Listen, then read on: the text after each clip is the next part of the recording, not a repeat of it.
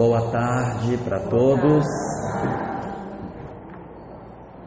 Nosso objetivo hoje de tarde não é mais nós falarmos da encarnação dos indivíduos.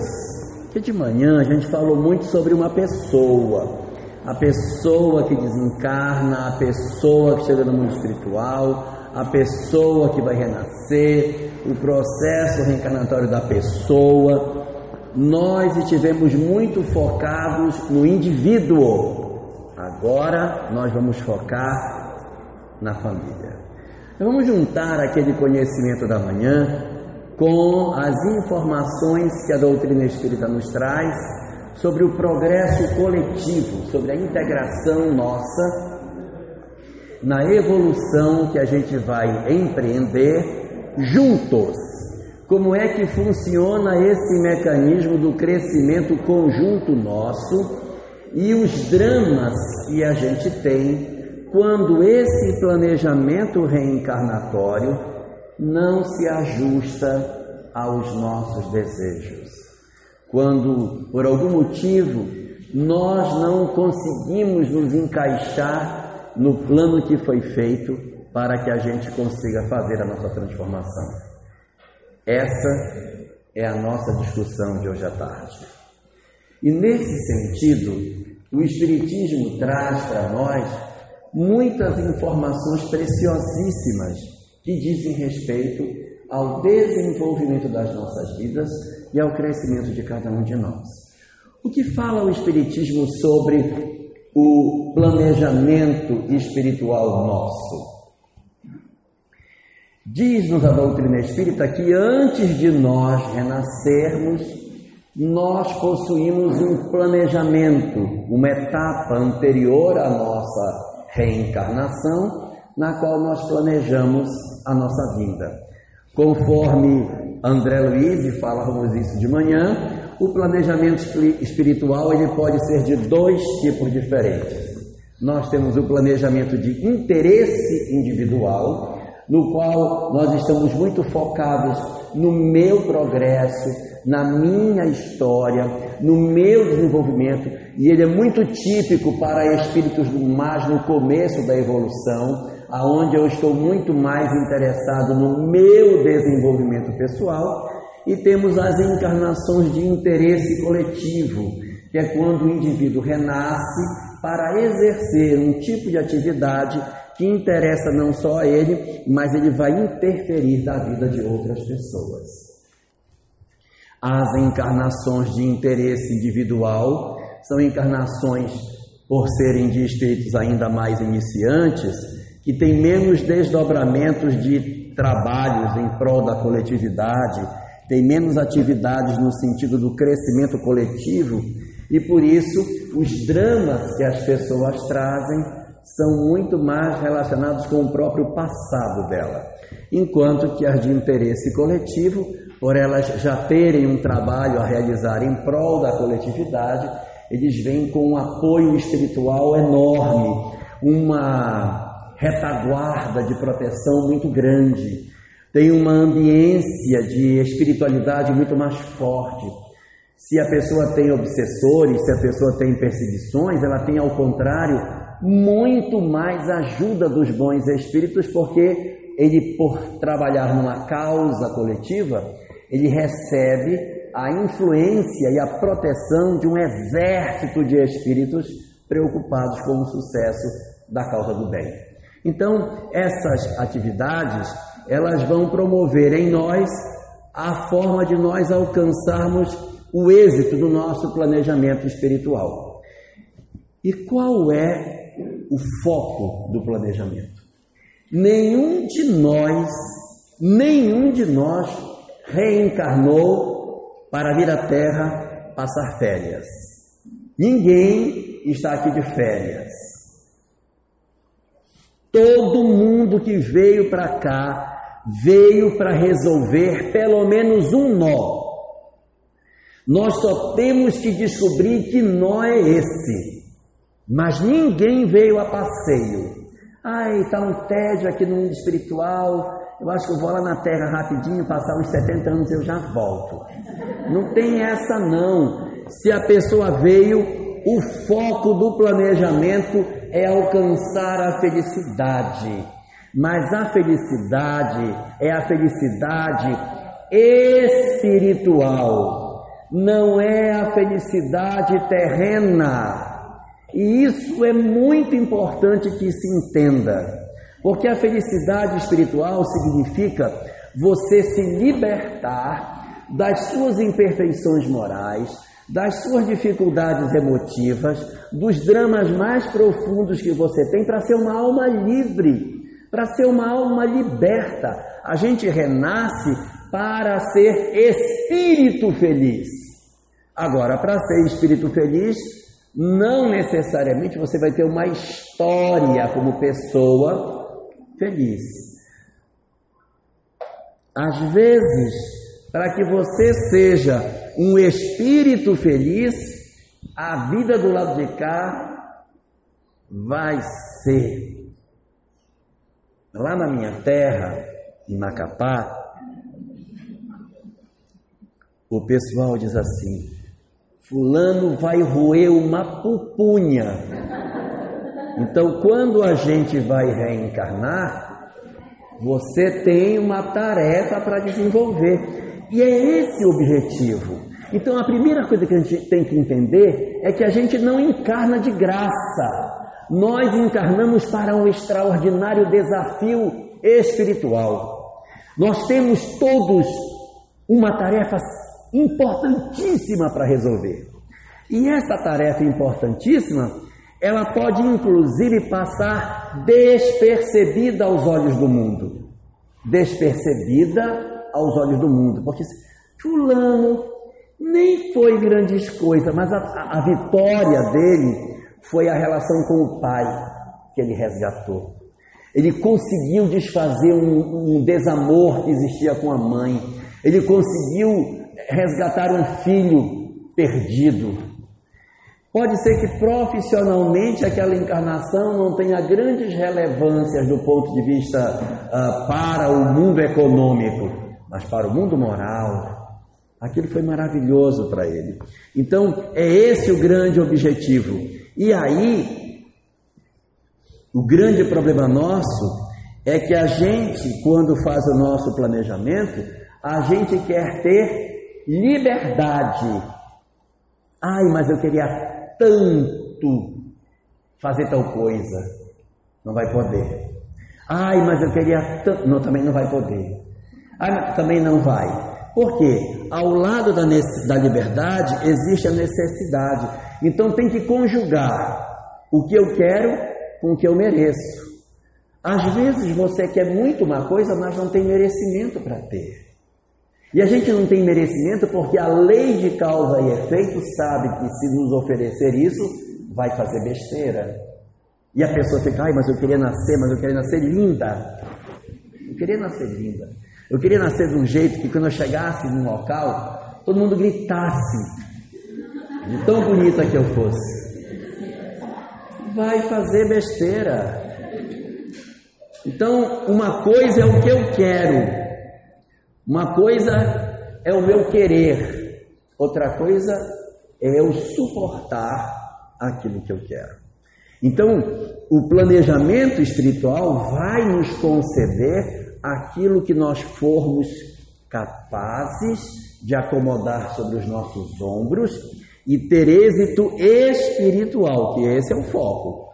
O foco é o meu êxito espiritual e não aquilo que às vezes a gente pensa que seja o nosso êxito material. Nesse sentido, o objetivo que a gente tem com relação ao planejamento espiritual não são as grandes mudanças externas que às vezes as pessoas ficam esperando. Às vezes, o grande objetivo do planejamento é uma mudança de cabeça, que o mundo pode não ver, mas que você vai fazer. Você pode, por exemplo, ter uma existência de 70, 80 anos, em que o importante desses 70, 80 anos foi um perdão que foi concedido numa conversa de três minutos que você teve. Se eu for fazer a síntese espiritual daquela encarnação, não vão me interessar os 70 minutos, os 70 anos. Vou dizer, foi nessa encarnação que ele conseguiu conceder perdão a ela. Então, arma-se uma encarnação, cria-se um cenário para que você desate os nós. As vitórias do campo moral são o nosso grande objetivo. Nós estamos hoje no momento um, espiritual das nossas vidas em que a gente não está mais como a gente já esteve no passado, assim. Ah, o objetivo nosso né, é desenvolver o intelecto, é a gente aprender. Não é mais, tá? Nós não estamos mais nessa. O que a gente já tem de conhecimento intelectual já deu, já é suficiente para que você caminhe, para que você se resolva. Não é a nossa grande urgência. A nossa grande urgência é, é a parte moral, porque a gente está quase igual aquelas bailarinas que uma perna está lá no norte, outra está no sul, porque o conhecimento intelectual foi embora, mas o moral ficou muito atrasado. A gente tem que puxar a perninha que ficou para trás, que é a perna do moral que está atrasado. Já viram uma ameba, como é que ela anda toda, vai um pedaço, vai outro? A gente anda, parece uma ameba, a gente andou um pedaço, foi embora e tem uma perna que está presa para trás, que é o aspecto moral. A gente não venceu o egoísmo, não venceu o orgulho, já venceu na parte de termos paciência, mas paciência a gente até andou bem, mas na parte da nossa vaidade está preso. Está lá o pezinho agarrado para trás, tem que soltar, senão a gente não avança. E as mudanças internas é que o planejamento vai pedir. O que, o, que é, o resultado disso é que todo planejamento dói, tá? Porque todo planejamento tem por objetivo corrigir aquilo que está errado. O objetivo do planejamento é corrigir o que não está bom, por isso dói. Nesse sentido, vou me permitir fazer uma imagem para ajudar a gente a compreender. O que Deus quer de nós é que a gente seja feliz, que a gente tenha um sorriso lindo, um sorriso maravilhoso de espírito feliz. Só que o nosso sorriso está horrível. Os nossos dentes estão tudo fora de lugar. E Deus disse: Olha, os seus dentes eles não estão bem. Para arrumar o seu sorriso, eu vou colocar aquele aparelho ortodôntico. O aparelho ortodôntico, aquele sorriso metálico, é o planejamento espiritual. A gente põe aquilo, não é porque goste, aí ah, eu quero tanto sorrir com aquele monte de ferro na boca. A gente põe aquilo por quê? Porque é o jeito que tem para desentortar o sorriso que está torto. Quando a gente coloca aquilo, dói. Você chega de noite, vai dormir, dá uma dor de cabeça miserável para dormir. Não consegue comer, quando morde, tudo dói. É bom que emagrece, né?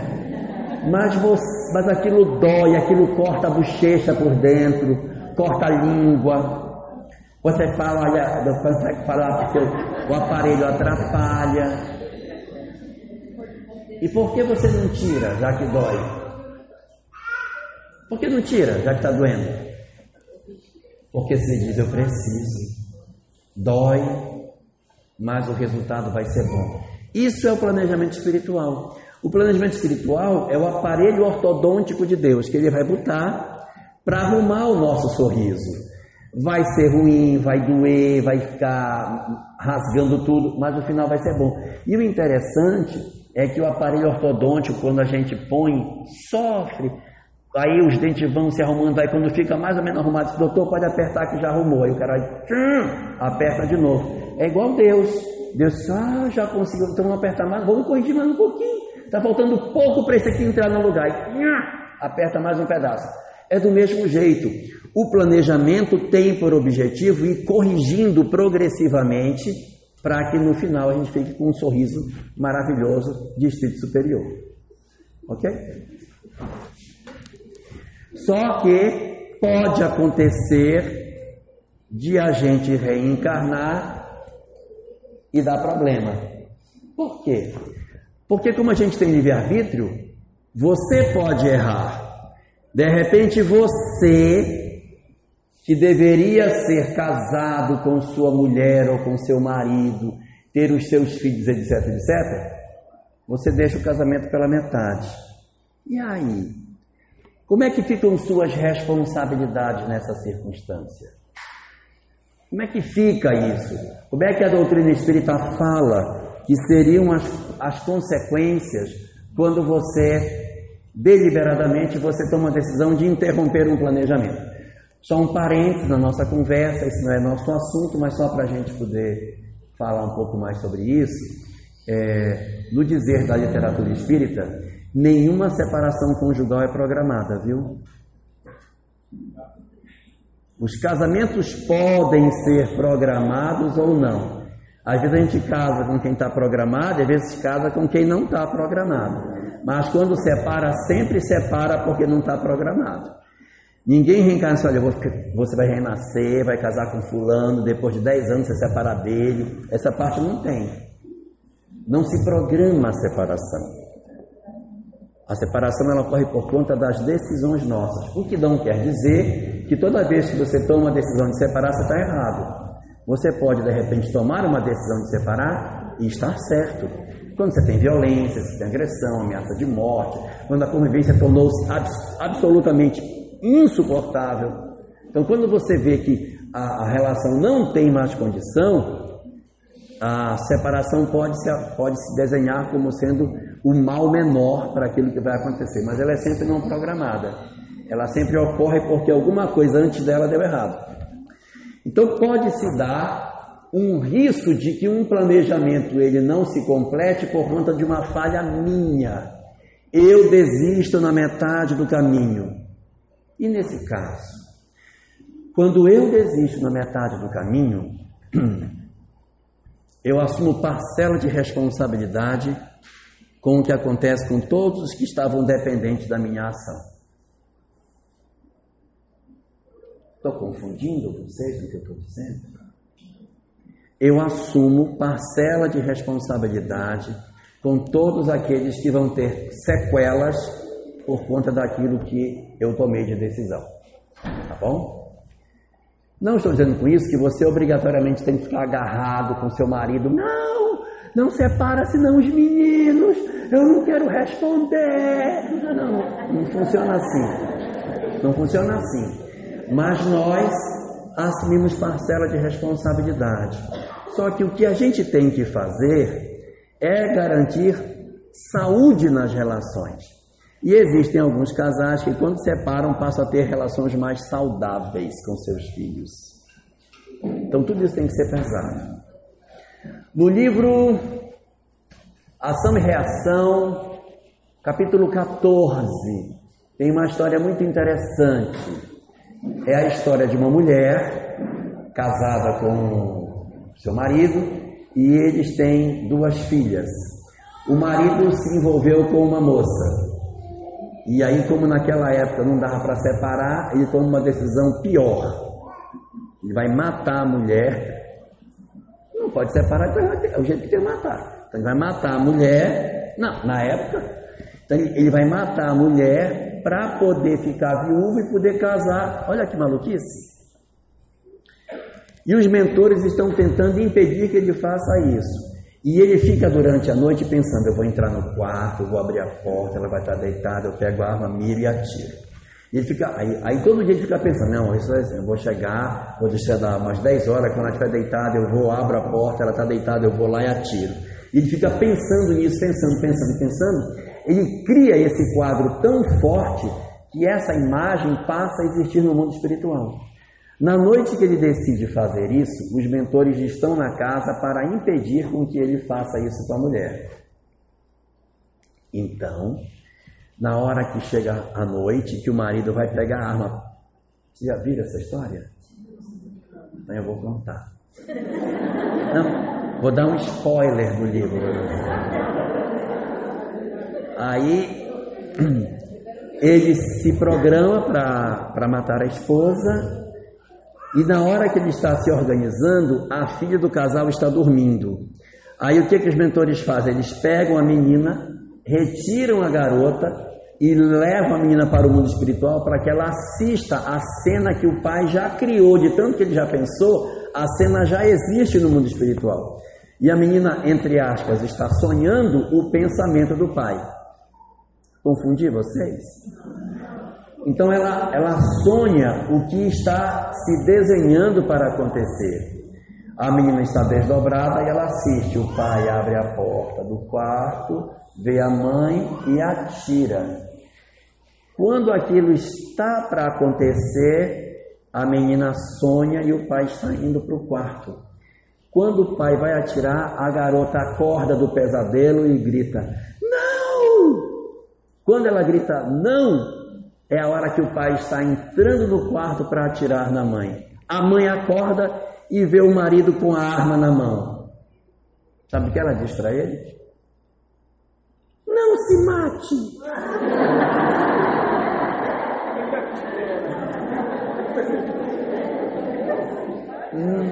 Não faça isso, eu dou a separação, mas não se mate.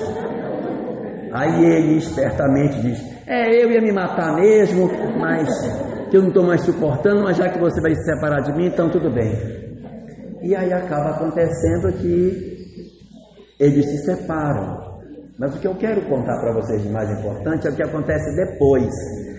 Ele separa, vai embora e o André Luiz faz uma pergunta para o mentor. Diz assim: como é que fica o compromisso dele uma vez que ele saiu e deixou os filhos? Aí o mentor diz: Ah, ele vai assumir parcela de responsabilidade com o que puder vir a acontecer com as crianças em função da ausência dele. Aí vem uma pergunta ultra mega power de inteligente. A pergunta é a seguinte: E como fica a situação daqueles que quando abandonam suas famílias, as famílias melhoram. Já viram esses casos? Em que o casal é casado, aí a mulher bebe, bate no marido, ele. Ele, ele coitadinho, sofre, chora. Ela bebe o dinheiro todo, né? leva as amigas para assistir futebol, cospe no chão, bebe, e ele fica chorando limpando. Muito bem. E ele mantém a casa com uma máquina de costura, que ele costura para fora, para poder manter. Aí essa mulher que bebe e que faz tudo isso, separa do marido e vai embora. Quando ela vai embora e ele fica sozinho com as crianças, só ele com aquela máquina de costura, aí a família melhora. Melhora, não tem mais briga, não tem mais confusão, as crianças melhoram o rendimento na escola, as crianças têm mais saúde, tudo fica melhor. Aí a pergunta: qual é a consequência espiritual para aquele que saiu? Nesse caso, o que se afastou do lar vai dizer: Fiz bem ter separado, agora eles ficaram melhor. Diz o, o, o mentor do André Luiz mesmo nas condições em que a família melhora, aquele que se afastou do lar, quando ele enxerga a família, ele no mundo espiritual não enxerga a família como se ela estivesse melhor. Ele enxerga a família na cabeça dele como se a família estivesse pior. Então ele se pune por uma realidade que nem existe é, ele carrega tanta culpa que mesmo os filhos estando bem, ele enxerga os filhos estando mal. Olha, minha filha, ela casou e eu nem participei do casamento dela. E a menina está bem, tadinha, ficou sem pai.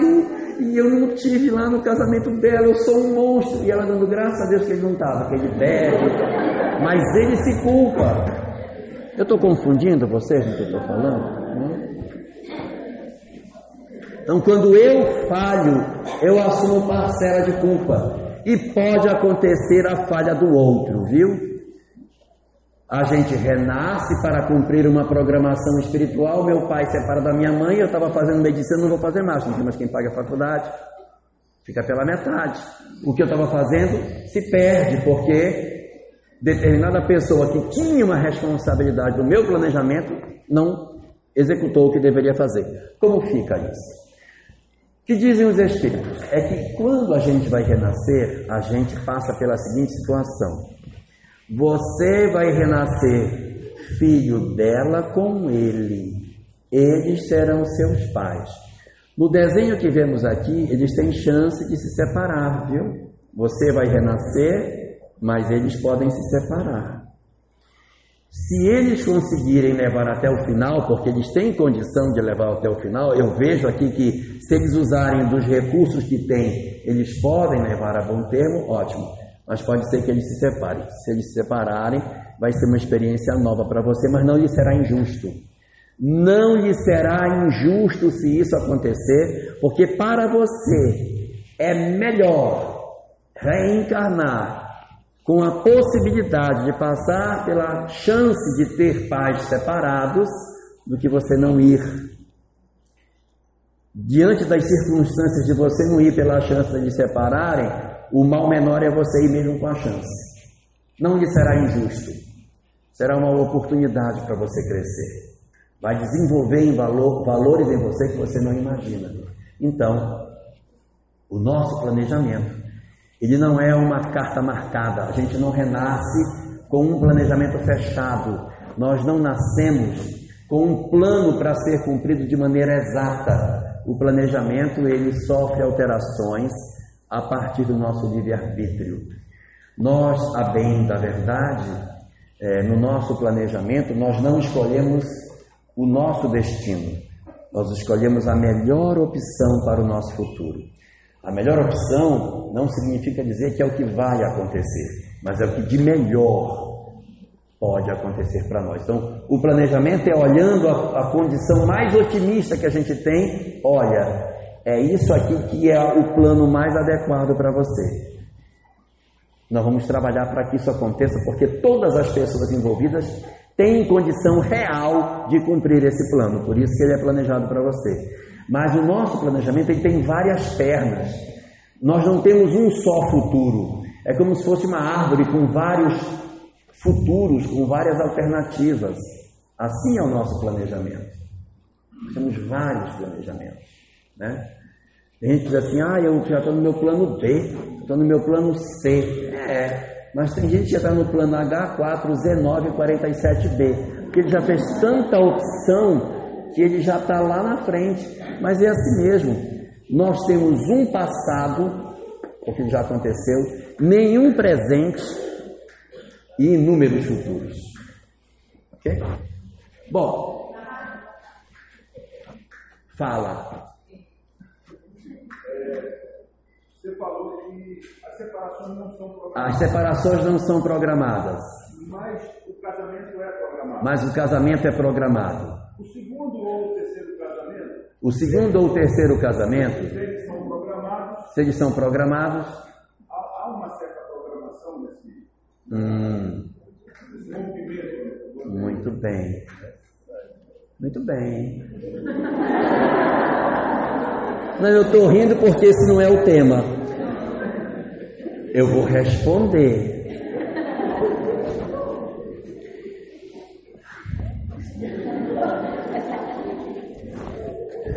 Com relação a casamento, existem quatro programações para casamento: programar para não casar e não casar, programar para não casar e casar, programar para casar e não casar. E programar para casar e casar. OK? Então existe gente que foi programada para não casar e casou.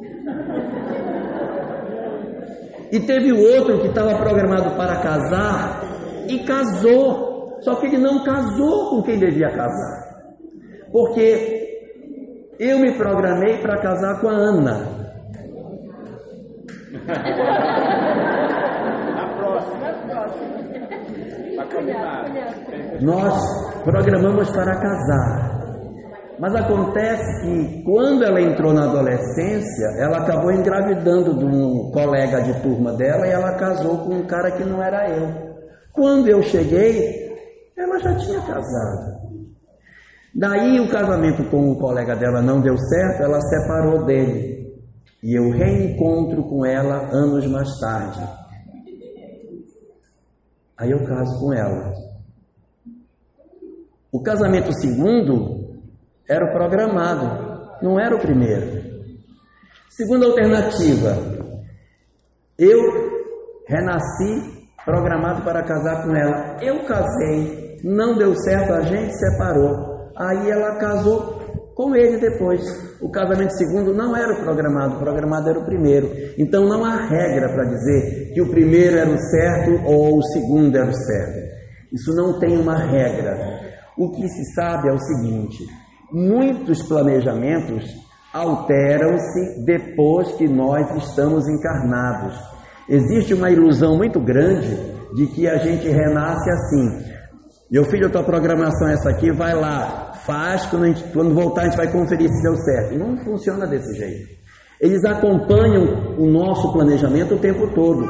Aí você tomou uma decisão, nova decisão em cima dessa. Bom, ah, ele separou, bom, então agora o que, é que a gente vai fazer? Então vamos levar ele para outra cidade e tal. Quer dizer, esse cara ficar sozinho vai fazer besteira, vamos arrumar uma menina para ficar com ele.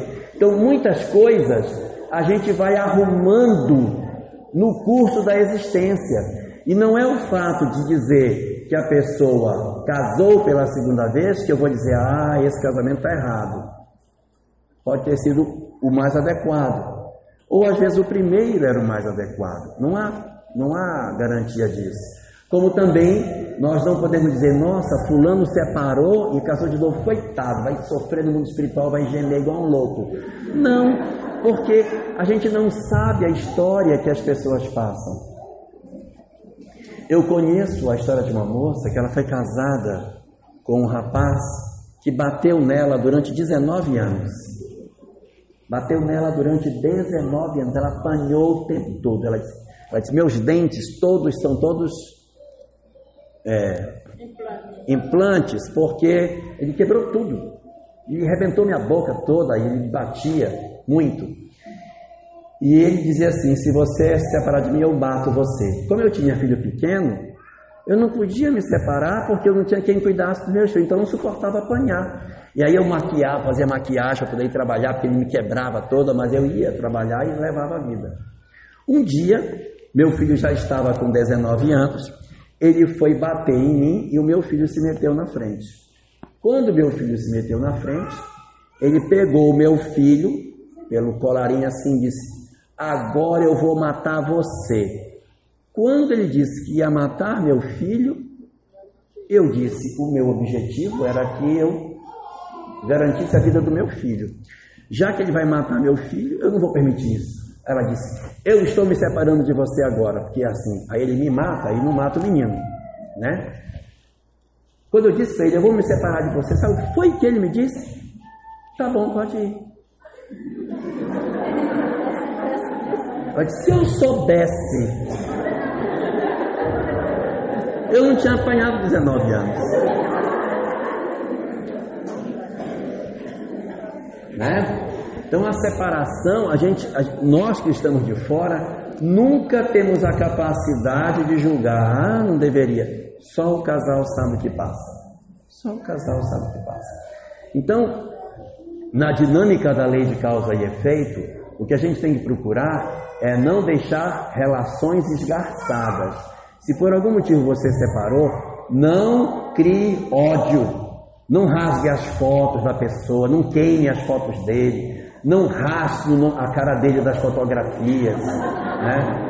Não esconda seus filhos no sítio no dia dos pais para que ele não consiga ligar, para depois dizer: seu pai nem ligou para vocês, porque isola os meninos do pai, fazendo aquilo que chama-se alienação parental, você não permitir com que o outro se aproxime, envenenar os filhos, não faça isso.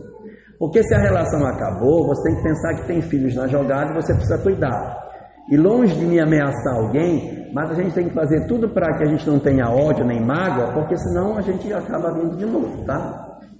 Então a gente tem que resolver para não ter necessidade de retornar. Longe de me ameaçar. É, o que vai promover a possibilidade do reencontro é exatamente as feridas abertas que ficam. Porque se você tem um relacionamento e ele foi rompido, você tem que procurar tanto quanto seja possível garantir uma saúde da relação depois de rompida, para que você consiga criar os filhos e ter saúde você. Porque se você viver o resto da vida amargurado com ódio da pessoa que deixou você, você fica doente, você enferma seus filhos e o que é pior, na próxima ainda vem junto com o cidadão de novo. Então, não vale a pena. É, é, é, essa decisão não é boa. Então, assim, quer separar, entendeu que não, não vale a pena? Existe muita literatura sobre esse assunto na obra espírita. O, as obras dizem o seguinte: questão 940 do Livro dos Espíritos fala sobre uniões antipáticas. Nós não somos obrigados a manter relações com pessoas que nos são antipáticas e pessoas com as quais a gente não tem condição de conviver. Não somos obrigados, mas tem que saber sair da relação.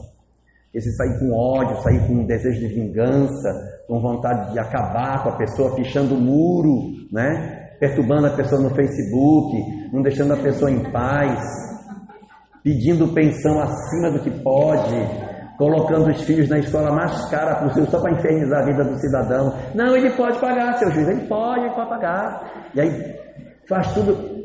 E a gente sabe que é, é o processo de vingança mudo que você está fazendo. Cuidado, você está se machucando, você está se prejudicando na tentativa de querer fazer isso com o outro. Então a gente tem que procurar evitar esse tipo de situação.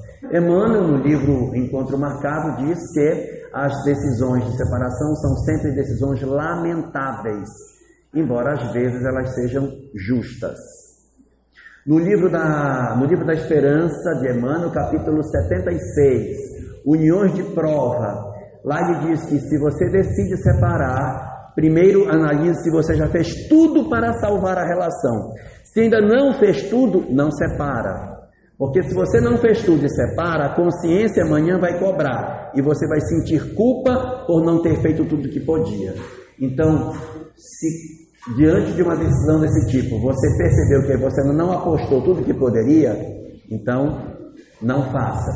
No livro Na Era do Espírito, de Herculano Pires com Emmanuel, existe uma mensagem lá que diz o seguinte: ninguém está obrigado a aceitar a violência em nome do amor.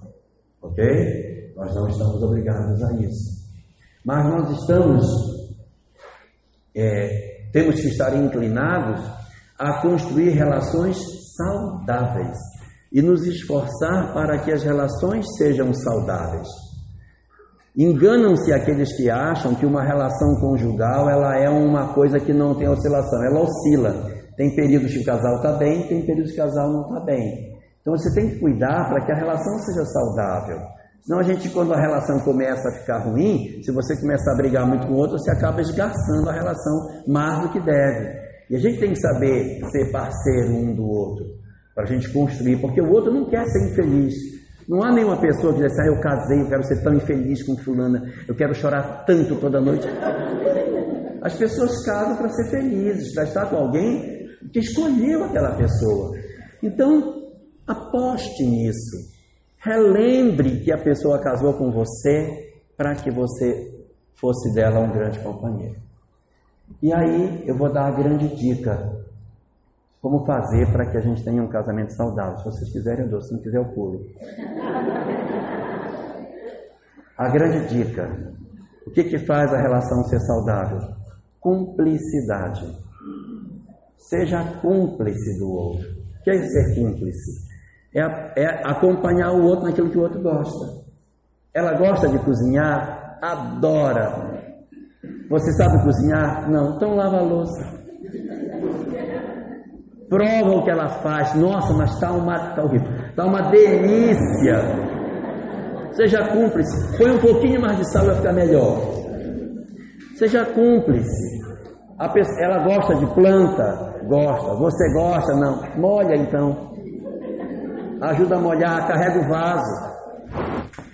Quando ela tiver, ó, uma dica, quando as pessoas que a gente gosta estiverem fazendo as coisas que mais gostam, fique perto delas e ajude nas coisas que ela mais gosta. Ai, minha mulher adora pintar. Então fique pertinho dela. Nossa, Esteja perto quando a pessoa está muito feliz. porque ela está emocionalmente aberta. Quando ela está feliz, ela abre emoção. E você estando próximo dela, quando ela está emocionada, isso dá à pessoa a percepção de que você é cúmplice. Mas se a pessoa adora fazer uma coisa, e você, ixi, Deus me vai para outro lado. Então você nunca é cúmplice no que o outro faz, o outro está emocionalmente sozinho. A gente sabe quando as pessoas não estão emocionalmente acompanhadas, quando elas relatam o que elas fazem. Porque elas, elas pessoas que estão emocionalmente acompanhadas, dizem assim: ah, agora a gente está pintando a casa, a gente está reformando lá, a gente vai, vai fazer um quarto mais lá atrás, porque a edícula estava muito feia, então a gente está reformando. Quem fala assim está emocionalmente acompanhado. Quem não está, ah, agora eu estou reformando a casa e eu estou construindo lá atrás uma edícula, porque a edícula estava muito ruim e eu agora vou fazer uma reforma lá atrás. Quando eu, casado, me refiro a coisas que são coletivas, sempre no singular, eu não estou sentindo a presença do outro. E eu estou dizendo isso para que a gente observe quando os nossos cônjuges falam. Observe se eles estão sozinhos na maneira como eles comentam com os outros. Quando ele diz assim: Ah, nós compramos um carro agora. Ou ele diz: Eu comprei um carro agora. Preste atenção se a pessoa está só naquilo que é emocional ou não. Emoção é tanto para o positivo quanto para o negativo. Se a pessoa estiver triste, ela está emocionalmente aberta. Não deixe a pessoa sozinha. Esteja junto, seja cúmplice nas horas da tristeza dela. Quando ela é triste, faça companhia. Mas essa companhia tem que ser uma companhia de apoio, não pode ser aquela bem feito, bem feito, eu te falei. Sabe o que é isso? É porque tem uma idiota, por isso tá... Se for assim, não vá, deixa ela sozinha lá, não fale nada. Se... Porque a pessoa já está frágil, se você não for botar mais culpa na cabeça dela, você só vai atrapalhar. Não fale nada, só fica. Mas eu não sei o que dizer, então fica calado, pega na mão dela e fica calado. Calado. Ok? E uma última dica para os homens. Mulheres só querem dos homens duas coisas.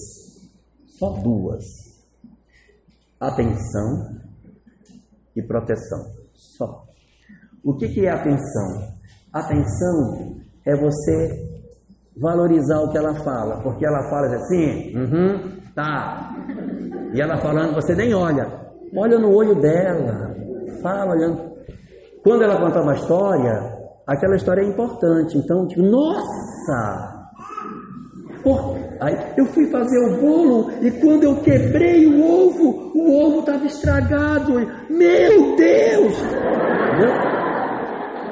Você tem que ser cúmplice e, e dar atenção. Porque, o que é um ovo? 50 centavos, rapaz. Teu problema é esse? Está aqui um real, pronto, dois ovos. Agora me deixa em paz. Não funciona. Quando a pessoa. Então, ela vem trabalhar uma, uma informação para você, dê atenção. Então, a primeira é dar atenção. Dar atenção é conversar sem olhar no celular. Conversar olhando no olho dela. Quando você sair para ir para um restaurante, coloque o celular no bolso, pelo amor de Deus. Mas não fica na mesa sem olhar para ela. Aproveita para conversar. Quando estiver com ela, converse. Dê atenção. Então, atenção é uma coisa fundamental. E o segundo é proteção. Mulher adora se sentir protegida. Bateu o carro, o que ela faz? Bem, bati o carro. O que ela está querendo? Proteção. Aí você vai dizer, ah, estou muito ocupado, te aí, liga aí, tu não sabe Detran, liga lá, pô. Me atrapalha não. O que ela quer? Ela quer que você diga, deixe, passe para trás de mim, deixe que eu resolvo. Ela adora sentir que ela tem alguém que, que, que protege. Isso te faz com que ela. Então, é muito importante que ela tenha a sensação de proteção. Já viram muita gente falar que mulher adora homem de farda? Ai, quando vê o homem fardado, meu Deus, não posso ver homem fardado. Não é a farda, é porque ele passa a sensação de proteção, que aquele cara vai chegar lá E que se acontecer alguma coisa com ela, ele vai vestir uma capa de super-homem e vai matar a pessoa. Né? Então você vê assim, por que, que as mulheres gostam tanto do Thor? Né? O Thor pode até ser bonito, mas aquele martelo que ele vem, pá, e resolve tudo é um espetáculo. Então guarde. Agora é o machado? É, ele tá Tá, horrível, gente. Minha mulher odiou o filme por causa do Thor. O que fizeram com o Thor? Então, resumo da ópera. Resumo da ópera. Separações não são programadas. Nada garante que o primeiro casamento é o, é o que estava programado. Você pode programar e não casar, e pode programar para casar e não casar, e até casar com quem não deveria casar. Tudo pode acontecer. Todas as opções estão abertas. Se você decidir separar, a decisão é sua. É o casal que tem que decidir. Se decidir, se achou que não deu, lute ao máximo para não separar, porque é muito comum ficarem sequelas disso. Mas se não deu e separou, cuide para não ficarem feridas muito profundas, para que não provoque reencontros amanhã. Lembrando que o grande, um, o grande instrumento para manutenção da harmonia no lar é a cumplicidade. É um ser cúmplice do outro e garantir atenção e proteção.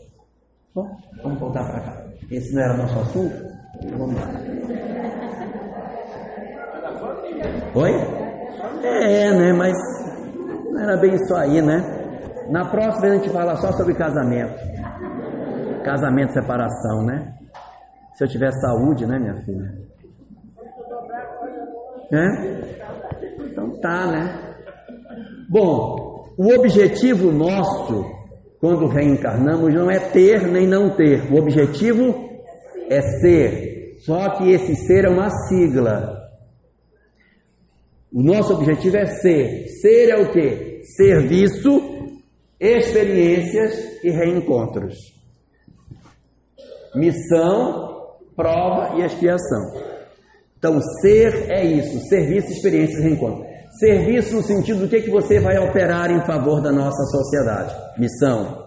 Tem gente assim, ai, quem me dera, eu, eu, nem sou um espírito missionário. Não, missionário não é, mas missões você tem. Você é pai, você é mãe. Quem é pai, quem é mãe, já tem a missão da paternidade, a missão da maternidade. Então, já tem, a, pode ser uma missão 5% do todo, mas tem uma, um pedacinho que é missão que você vai poder dar uma colaboração, você vai poder ajudar na construção de alguém. Experiências é o nosso crescimento pelas provas e os reencontros são naturais do processo de desenvolvimento nosso. Então, na dinâmica do grande fenômeno de crescimento das almas, existe um, um conjunto de princípios que une as pessoas e eu gostaria de ver com vocês exatamente esse grande mecanismo de vinculação das almas, na chamada lei dos encontros. Como é que se constitui as vinculações espirituais e os reencontros futuros das almas em função daquilo que a gente já viveu? É a chamada lei dos encontros. Conforme diz o livro dos Espíritos, ah, isso está dito cinco vezes na obra básica. Isso está na questão 115, 121, 134, 634 e a questão 1006, que diz que os espíritos nascem simples e ignorantes. Isso é dito cinco vezes na obra. Significa dizer que Deus não cria os espíritos de cacho. Ele não faz cacho de espírito. Hoje eu acordei e vou criar só os dias. Aí os dias ele vai criar aqui. Agora eu vou fazer. Isso aqui é a família Dias.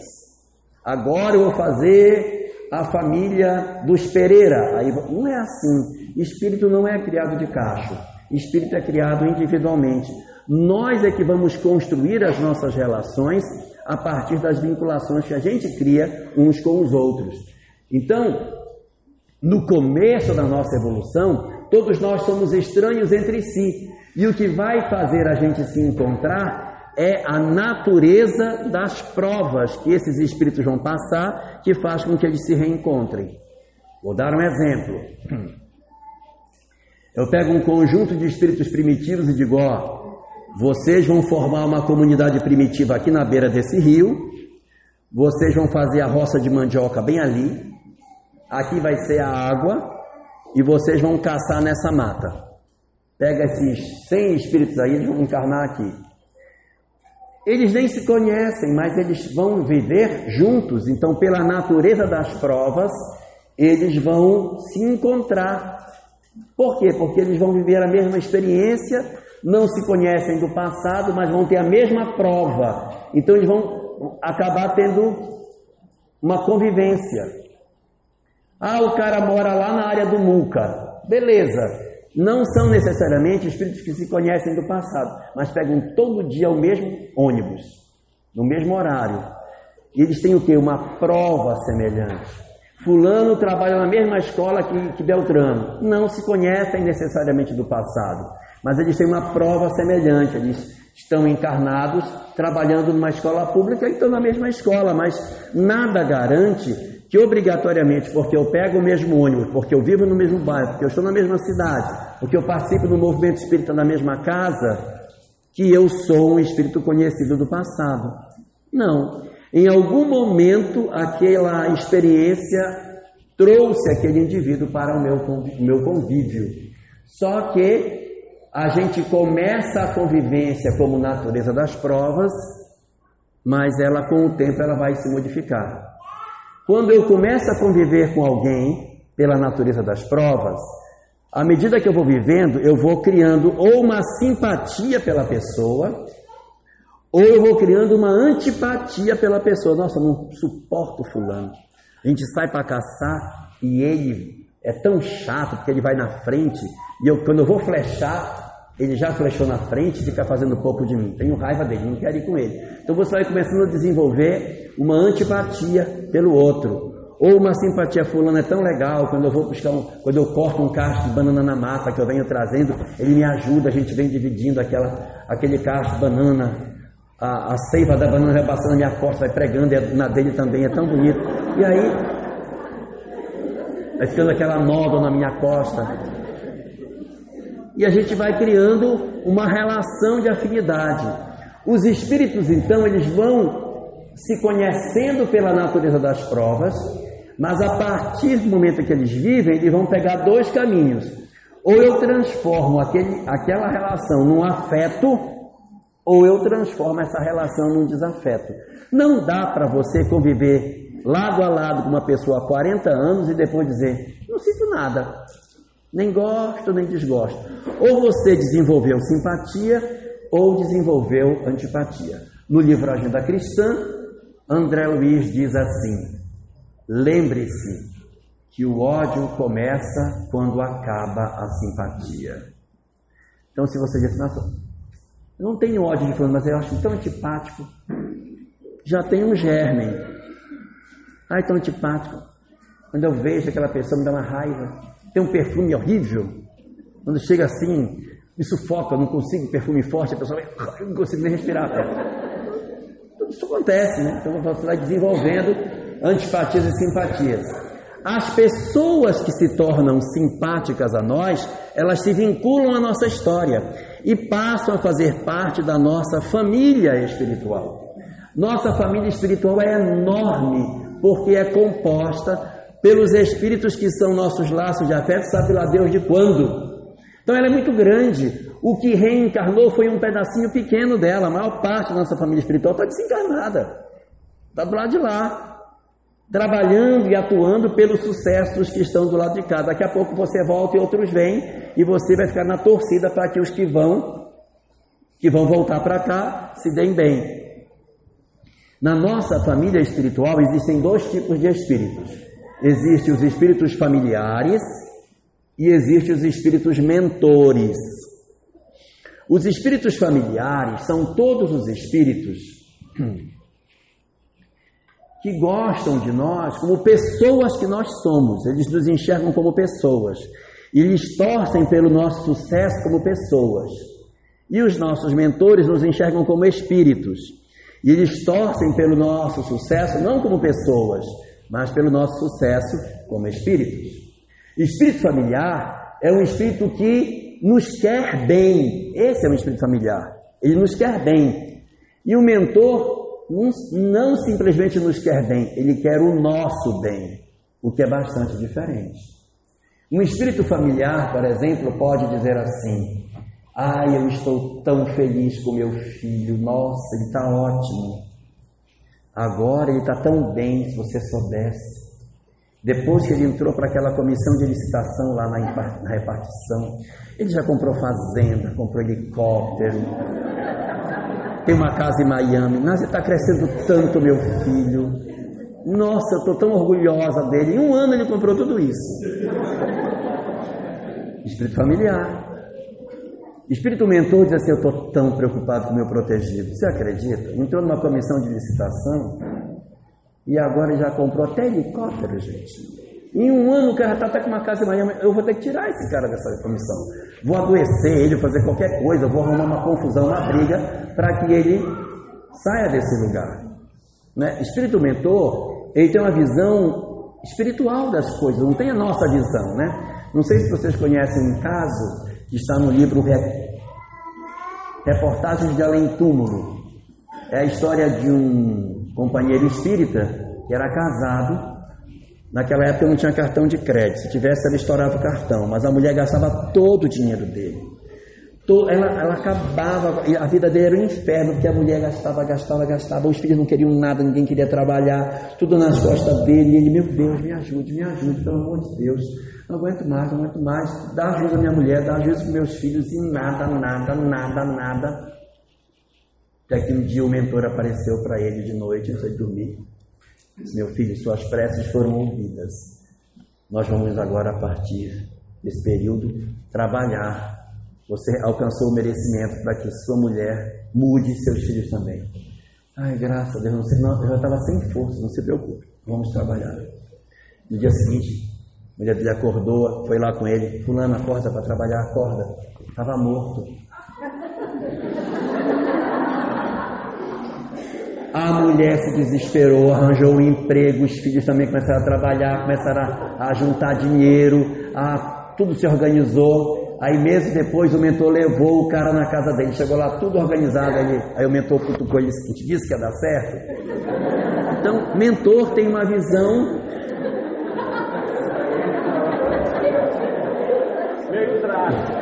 É. Então a gente tem que tomar cuidado com o que pede, que a gente pode ser ouvido. Tá? Bom, os espíritos, os espíritos que se tornam nossos afetos, eles vão se vincular a nós. Por quê? Porque com o tempo, essas relações de natureza das provas, ou elas viram laço de afeto ou viram laço de desafeto. Não tem como. E os laços de afeto eles vão fazer parte da nossa família espiritual. Eu criei vinculação com alguém, ele será meu companheiro pelas encarnações afora. Nós criamos uma afinidade, ele será meu parceiro nas encarnações futuras. À medida que a gente vai crescendo, a família espiritual vai se expandindo, se expandindo, até que a gente vai chegar até a família universal. Mas é aí que vai criando a relação de família. Não sei se vocês conhecem uma história que tem no livro Entre Irmãos de Outras Terras. É a história de uma enfermeira que está namorando com um cara, a enfermeira tem um filho, e o enfermeiro, para querer ficar melhor com a mulher com quem ele está namorando, ele está dando um veneninho para a criança para matar o menino. Que a criança desencarnando, ele vai ficar só com ela, vai ser, na cabeça dele, ótimo. O mentor do André Luiz tem notícia de que isso está acontecendo e eles vão visitar essa família com, essa, com esse garoto que está sendo envenenado. Quando eles chegam lá, chega o mentor do André Luiz e chega mais o André Luiz e o Hilário, que é aquele companheiro que sempre anda com ele. Quando eles chegam lá, cadê o menino? Ah, o menino está aqui e tal. Ah, beleza. Então aí começa a dar passo na criança. Aí o pessoal diz: olha, o enfermeiro que está envenenando o menino está chegando, ele vai já chegar aí, nós temos que dar um jeito para impedir com que ele continue fazendo isso. Quando o enfermeiro abre a porta, o Hilário, que é o companheiro André Luiz, toma um susto danado. O enfermeiro entra e o Hilário grita, só que espírito ninguém ouve. Entra ele grita: É Mário, é meu irmão, ele é meu irmão. Era o irmão dele ainda encarnado que estava envenenando a criança. O Mário que é irmão do Hilário, não está vendo Hilário. Entra na sala e o Hilário fica louco quando vê que é o irmão que está fazendo isso. Hilário então se aproxima do irmão encarnado e diz para ele, sem que o irmão ouça: Mário, eu juro para você que se você matar essa criança, eu mesmo vou matar você. Isso porque é um espírito familiar. Espírito familiar é assim: eu mato você. E aí o mentor, tenha calma, tenha calma não, ele é meu irmão, ele é meu irmão. Aí o mentor diz, sim, mas poxa, aqui são nossos irmãos. Você vê como é a ideia de família espiritual e o que é a ideia de, de, de, de família. Né? Então ele, é, à medida que a gente vai entendendo que a nossa família espiritual é o mundo inteiro, todos passarão a ser meus irmãos. Mas quando eu vejo que o cara foi meu irmão consanguíneo, eu digo, não, é, não quero aceitar é exatamente esse sentimento que mostra as vinculações dos laços de afeto em que os indivíduos passam a fazer parte da nossa família espiritual. Mas nem todos se convertem em laços de afeto. Eu posso ter também os que se converteram em laços de desafeto. Por quê? Porque quando alguém fere alguém, nós devemos sempre lembrar que ninguém deve para ninguém. Se devemos, é para a lei e para nós mesmos. Como diriam os mineiros, eu levo o mal dentro de mim, ou seja, o mal está em mim. Está em mim. O mal está em mim. Está dentro de mim. Vai comigo para onde eu for. Para onde eu for, ele vai. Tem uma coisa que no centro espírita o pessoal fala, e isso não é doutrinário. Não é doutrinário, mas fala-se muito na casa espírita. Se olha, tome cuidado, não faça o mal aos outros, porque você faz o mal para os outros, o mal vai, mas o mal chegou aqui também isso.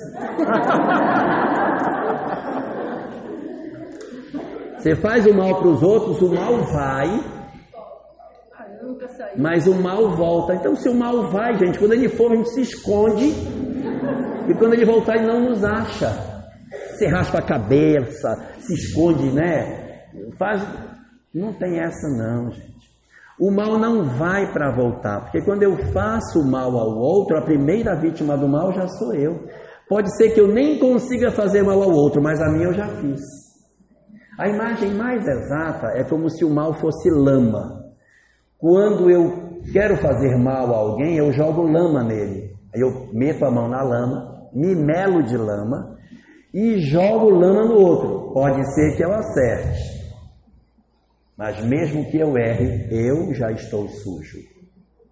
Então o mal não sai para voltar. Quando eu, eu, eu faço o mal, eu primeiro me encharco do mal e depois eu realizo o mal. Então o mal está em mim. Essa coisa que às vezes a gente diz na casa espírita, quando fala assim, fulano fez alguma coisa para ciclano, hum, fulano deve para fulano. Está enrolado, hein? Vai ter que nascer juntinho porque fez. Ora, imagine. Quer dizer então que se eu fizer o mal com uma pessoa, pronto, o cara está grudado comigo. Não faz sentido. Se alguém faz um mal para outro alguém, isso não significa que os dois destinos estão entrelaçados. Quando eu faço mal a alguém, significa que eu, euzinho que fiz o mal, estou enrolado diante da lei. Mas não significa dizer que eu tenho que reencontrar com a minha vítima. Se não, vejamos. Se a vítima não guarda mágoa, não haverá vínculo com o algoz. Se você faz mal a alguém e a pessoa a quem você faz mal não guarda mágoa de você, ela não vai ter vínculo com você. Da mesma forma, Se alguém fizer mal a você e você não guardar mágoa ou ódio da pessoa que lhe fez mal, você não terá vínculo com o seu agressor. Olha como o perdão é importante. Olha como é fundamental. Tá, mas e aí? Se não tem vínculo com o algoz, ele ficou sem culpa nenhuma, ficou na boa? Se não tem vínculo com o algoz, o que, é que vai acontecer? O algoz precisará de outro em sua sintonia para se reeducar. Não vai ser comigo mais não. Roberta Miranda para ele. Vai com Deus. Outro espírito vai cuidar da reeducação. Não sou mais eu. Eu não guardei mágoa dele. Ele fez, mas eu perdoei. Então, eu estou livre da necessidade de reencontro. Só que ele, que tem o mal dentro de si, precisa se resolver. Sei lá com quem? Com Dona Maria, Dona Joana, não vai ser comigo mais não. Eu estou fora da jogada, porque eu perdoei a pessoa e ele vai encontrar outro com quem ele vai se desenvolver para lá. Agora, se a vítima não guarda mágoa, ela pode, P.O. pode é DEO, pode, pode, não quer dizer que é obrigado, pode, por amor, querer resgatar o seu algoz, pedindo que ele esteja próximo dela. Tá certo? Então, quando eu não guardo mágoa nem ódio do meu algoz, ele está livre para ir embora e eu estou livre de não precisar encontrar com ele. Só que às vezes o perdão é tão grande que a gente assim, tadinho do bichinho, né? Tadinho do Nabucodonosor. Eu quero ele como meu filho. Traz para mim. Eu quero Gengis Khan, Átila e Nabucodonosor. Quero três filhinhos.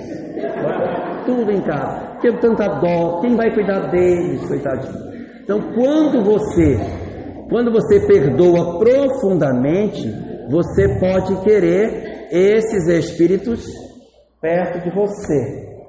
Mas aí é uma condição de livre-arbítrio. Eu, eu, estou querendo porque quero e não porque a lei assim me imponha.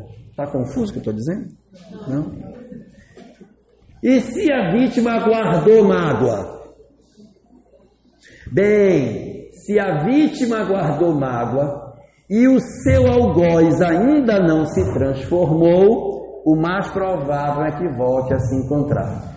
Veja que tem uma outra condição aí: o algoz também tem que ter ficado com o mesmo pensamento.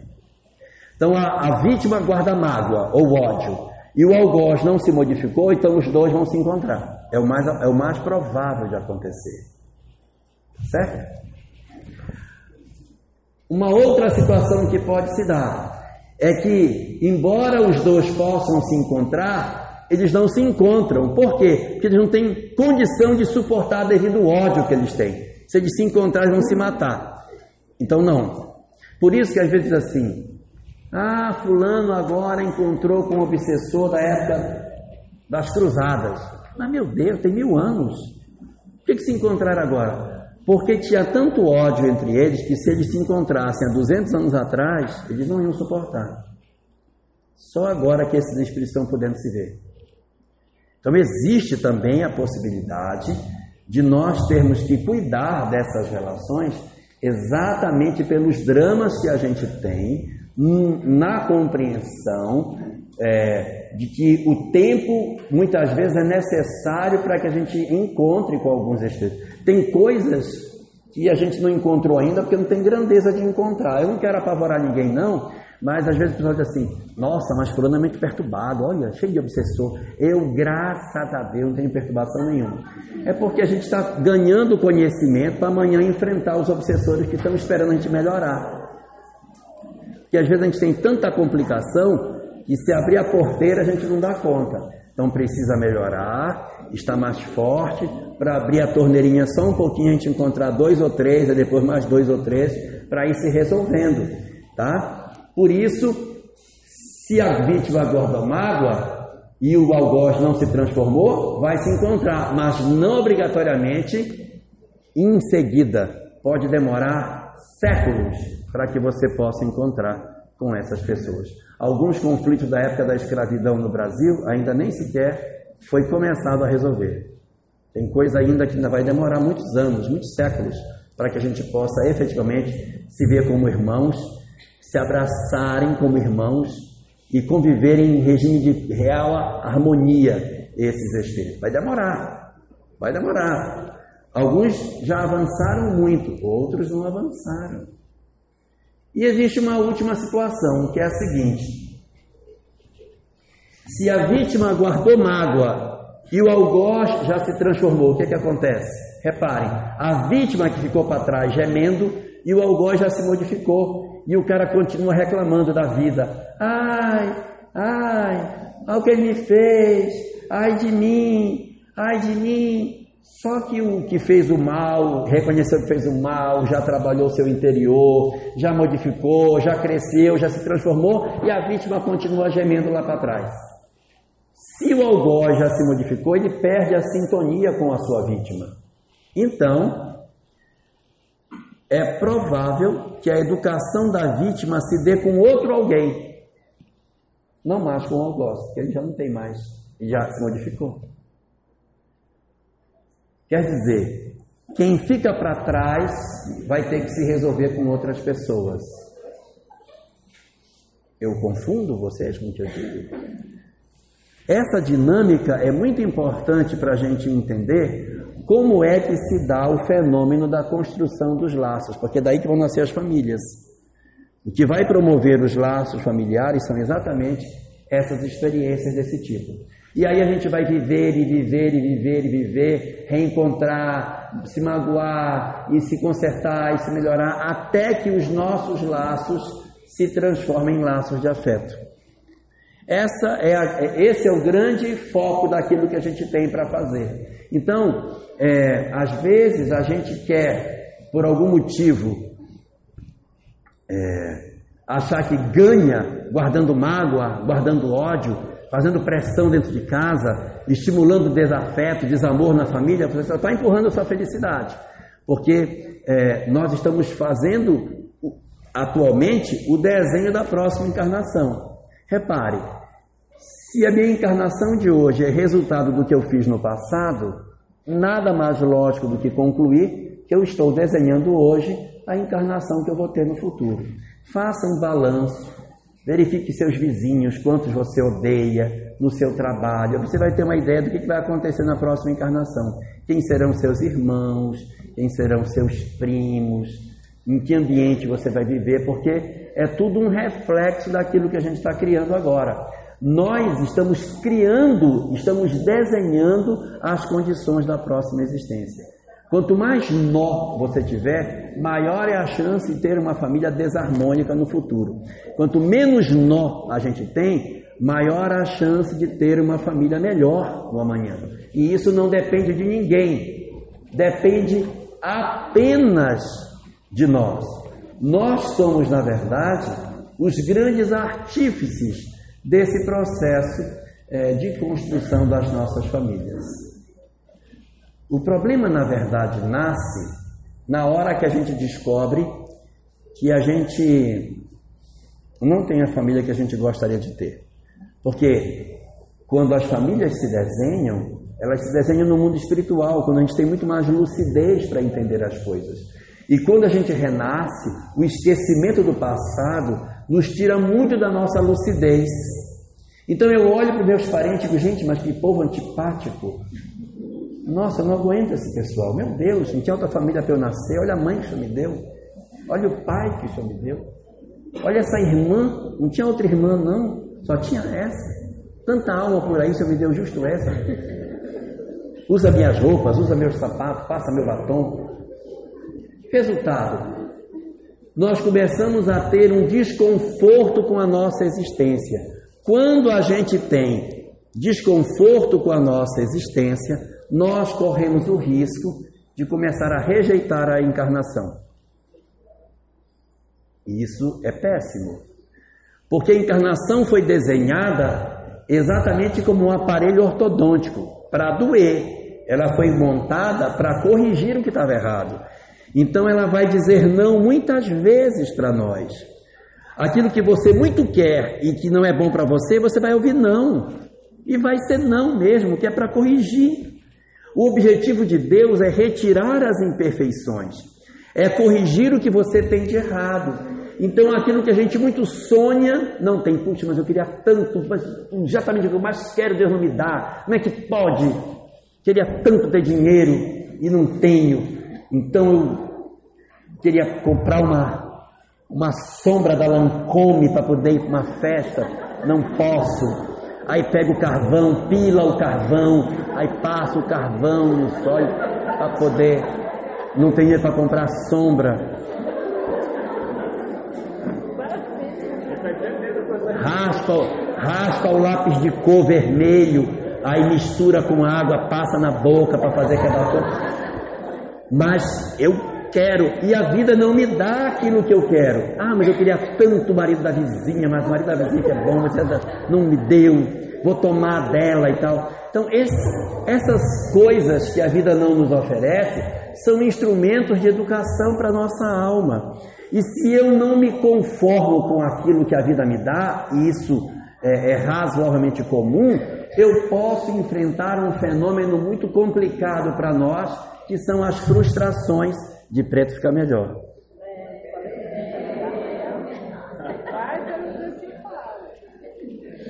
As frustrações, as frustrações que a vida é, pode nos oferecer. Então a gente tem que tomar muito cuidado, porque se você tem um planejamento e não entende que os nãos da vida são exatamente para que você cresça espiritualmente, você pode entender a vida como uma tortura. Você vai entender a vida como uma coisa amarga e não como uma grande chance de você ser feliz espiritualmente. Você olha, eu sinto isso porque eu sou orgulhoso. Eu sinto isso porque eu sou vaidoso. É porque eu sou ciumento, por isso que as coisas são assim. E aprender a crescer com as coisas que não nos agradam, a ser melhor com as nossas frustrações. E se a gente pudesse fazer um desenho disso, nós poderíamos dizer que a dor, os médiums estão vendo aqui, está escrito dor.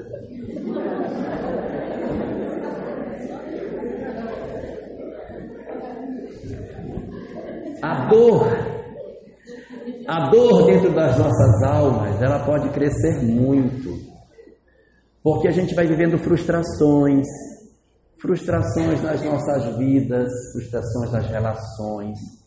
É muito amargo você ser sozinho, muito amargo você não ter ninguém com quem dividir. É muito amargo.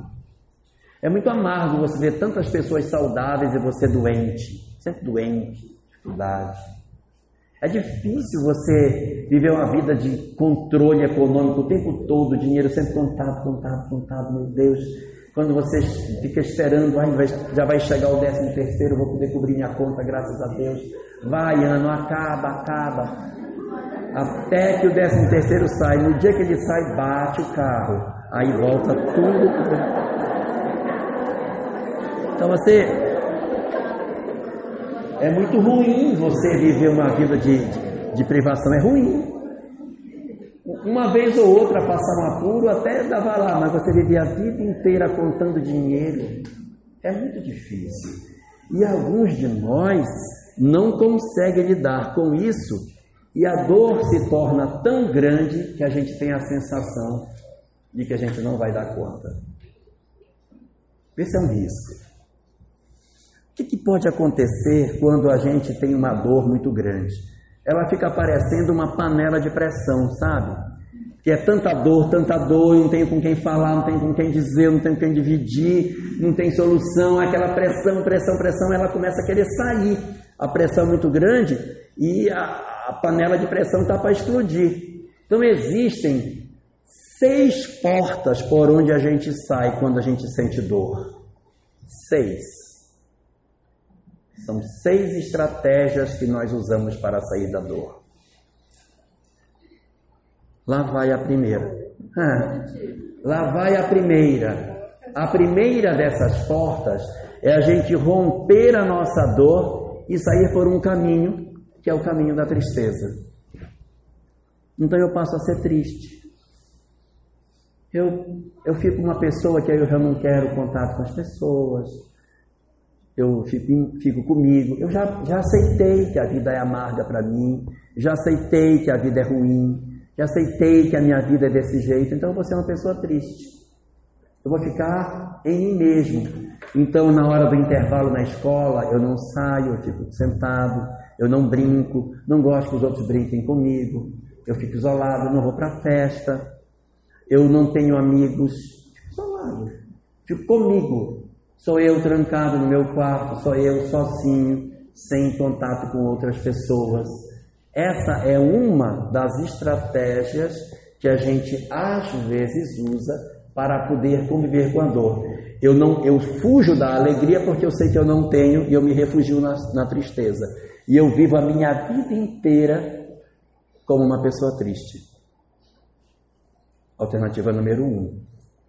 Alternativa número dois eu posso sair por uma outra porta, tentando fugir da minha dor através de uma segunda ferramenta que é o medo. Não, eu não quero saber de ninguém. Eu não quero saber de ninguém, eu não quero contato com ninguém, eu não quero me abrir com ninguém, não vou gostar de ninguém, não quero que ninguém saiba meu número, eu não, não, não, não converso com os outros, eu tenho medo das pessoas, eu me tranco dentro de mim, desenvolvo uma série de síndromes de medo, medo, medo das pessoas, medo porque vão me perseguir, ah, eu ando na rua, as pessoas estão querendo fazer mal para mim, eu ando agarrado na minha bolsa, desesperado porque vão me roubar. Estou vendo aquela pessoa, ela já me olhou três vezes, ela está querendo me atacar. Fulano perguntou, pediu meu número, com certeza ele vai me assediar, vai mandar nudes. Então, eu não quero. Eu não quero. Eu não quero, eu tenho medo de gente. Tenho medo de gente. Medo. Porque as pessoas, às vezes a pessoa sofreu um assalto e sofreu em casa, o, o, o, assaltante machucou, bateu, ou você de repente sofreu uma violência sexual, pronto, acabou. Se tranca, passa a ter medo de relacionamentos, medo de gente, medo de tudo, nem trabalha mais, não trabalha, não. tem medo de trabalhar, trancado no seu meio. E há uma terceira alternativa de saída. A terceira alternativa chama-se desesperança. É quando você diz: meu caso não tem mais jeito. Meu caso não tem mais cura. Minha vida é uma desgraça mesmo. É. Meu caso não tem mais conserto. Não, eu não tenho mais, eu, eu não nasci para ser feliz. Não, minha vida é uma, uma desgraça mesmo. E a pessoa, como se ela sofresse um processo de implosão. Ela se destrói por dentro. Isso é uma terceira estratégia que a gente desenvolveu para fugir do processo da dor. Número 4. Saída número 4 é do lado de lá. É quando a gente diz assim: ah, minha vida, eu que não me vire para ver se eu vou sair desse lugar que eu estou. Comigo? Comigo é do meu jeito. Eu não preciso de ninguém, não, meu colega. Não preciso de ninguém, não. Eu me viro sozinho. Estou nem aí para nada. Se tiver que dar eu, dar, eu posso até apanhar, mas a primeira quem vai dar sou eu. Então a gente desenvolve uma arrogância que chega num lugar, senta num canto, aí você olha para ela, o que é? Nunca me viu? Tem. Vocês não conhecem gente assim? Não conhecem? Tem, tem pessoas extremamente agressivas, extremamente arrogantes nesse sentido. Eu não preciso de ninguém para ser feliz, eu não preciso de ninguém. Não preciso. Eu me viro só. E aí a pessoa, em tudo, ela ataca, em tudo ela agride. É a estratégia para que ela não seja agredida. É a forma de reagir à dor. Não sei se vocês já viram, no YouTube tem muito. Uns videozinhos que passam de resgate de animal ferido, que eles vão buscar um cachorrinho que está todo machucado e o cachorro Tá à beira da morte, ele quer morder? É parecido isso aí. Por dentro o cara tá só a bagaceira. Mas por fora ele quer morder. O que é? que foi? Não preciso de ninguém. No fundo está numa carência desgraçada.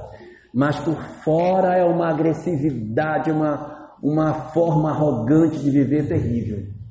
Outros saem pela via da violência sai na rua, monta gangue, bate nos outros, bate mendigo.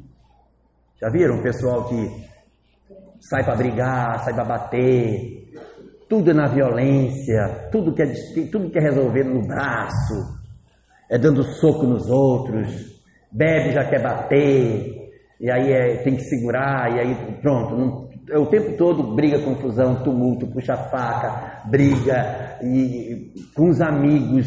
Nossa, é uma vida extremamente agressiva.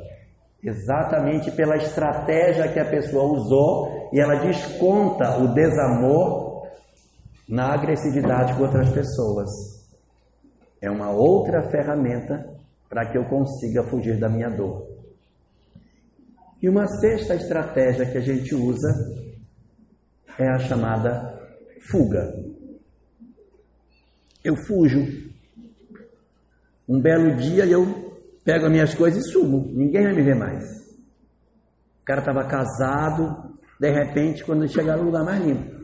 Só que vou bem ali rapidinho, só comprar uma carteira de cigarro e eu já volto. Puf! Jogou uma bomba ninja, não apareceu nunca mais vira morador de rua, desaparece, some no mundo, some no mundo, viram andarilhos na beira de estrada. Encarnou, né? Fugiu. Essa fuga, ela tanto pode ser física como ela pode ser psicológica. O cara não foge, mas em casa ele fica alienado. É como se ele tivesse fugido. Aí o filho está drogado, nem se mexe. Fulano, olha o menino como ele está. Depois eu vejo. Mas ele está fugido da história. Ele não se interessa, ele não se envolve, ele não quer saber, ele se esconde dos problemas. E aí você tem pessoas que podem encontrar como estratégia de saída desse fenômeno a fuga. Então são essas seis estratégias que a gente tem, que a gente busca para sair. Ou a tristeza, ou o medo, a desesperança, a arrogância, a violência, a fuga. Um desses braços é mais relacionado com a maneira como o universo feminino lida com a dor. E o outro é mais parecido com o universo masculino. Como é que o, universo masculino lida com a dor? O lado da tristeza, do medo e da desesperança parece mais com o lado masculino ou feminino? Espetáculo. Como mulheres usam rosa. Até na hora aí,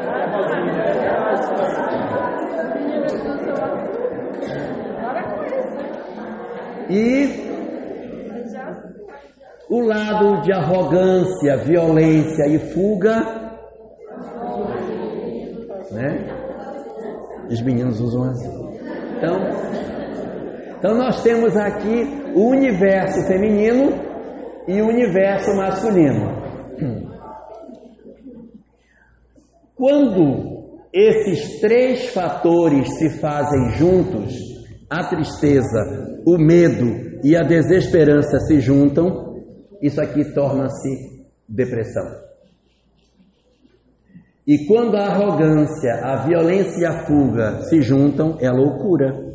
Mas isso não significa dizer que esta pessoa não está em processo de dor e que ela não está em processo de desequilíbrio emocional. Só que a forma comum dos homens reagirem ao seu processo de dor é explodindo e o das mulheres é implodindo. E aí, quando você encontrar um homem que diz assim: Eu não preciso de Deus para nada, não preciso de religião para nada, não. E o que é que está vendo aí? Qual foi o problema? E que vive fugindo dos seus dramas, não tenha dúvida, sofre. É uma alma que está em dor. Então, tanto um lado como o outro indicam criaturas que vivem processo que são desequilíbrios relacionados aos fenômenos da não aceitação do planejamento espiritual. Eu tenho um plano espiritual para você, mas você não conseguiu encaixar no plano. Ou você implodiu porque não suportou o plano que foi lhe oferecido, ou você explodiu porque não suportou as contenções que o plano lhe dava. E isso vai produzir em nós os diversos problemas de depressão e de desequilíbrios sociais, de desarmonias de comportamento que nós iremos ver depois do intervalo.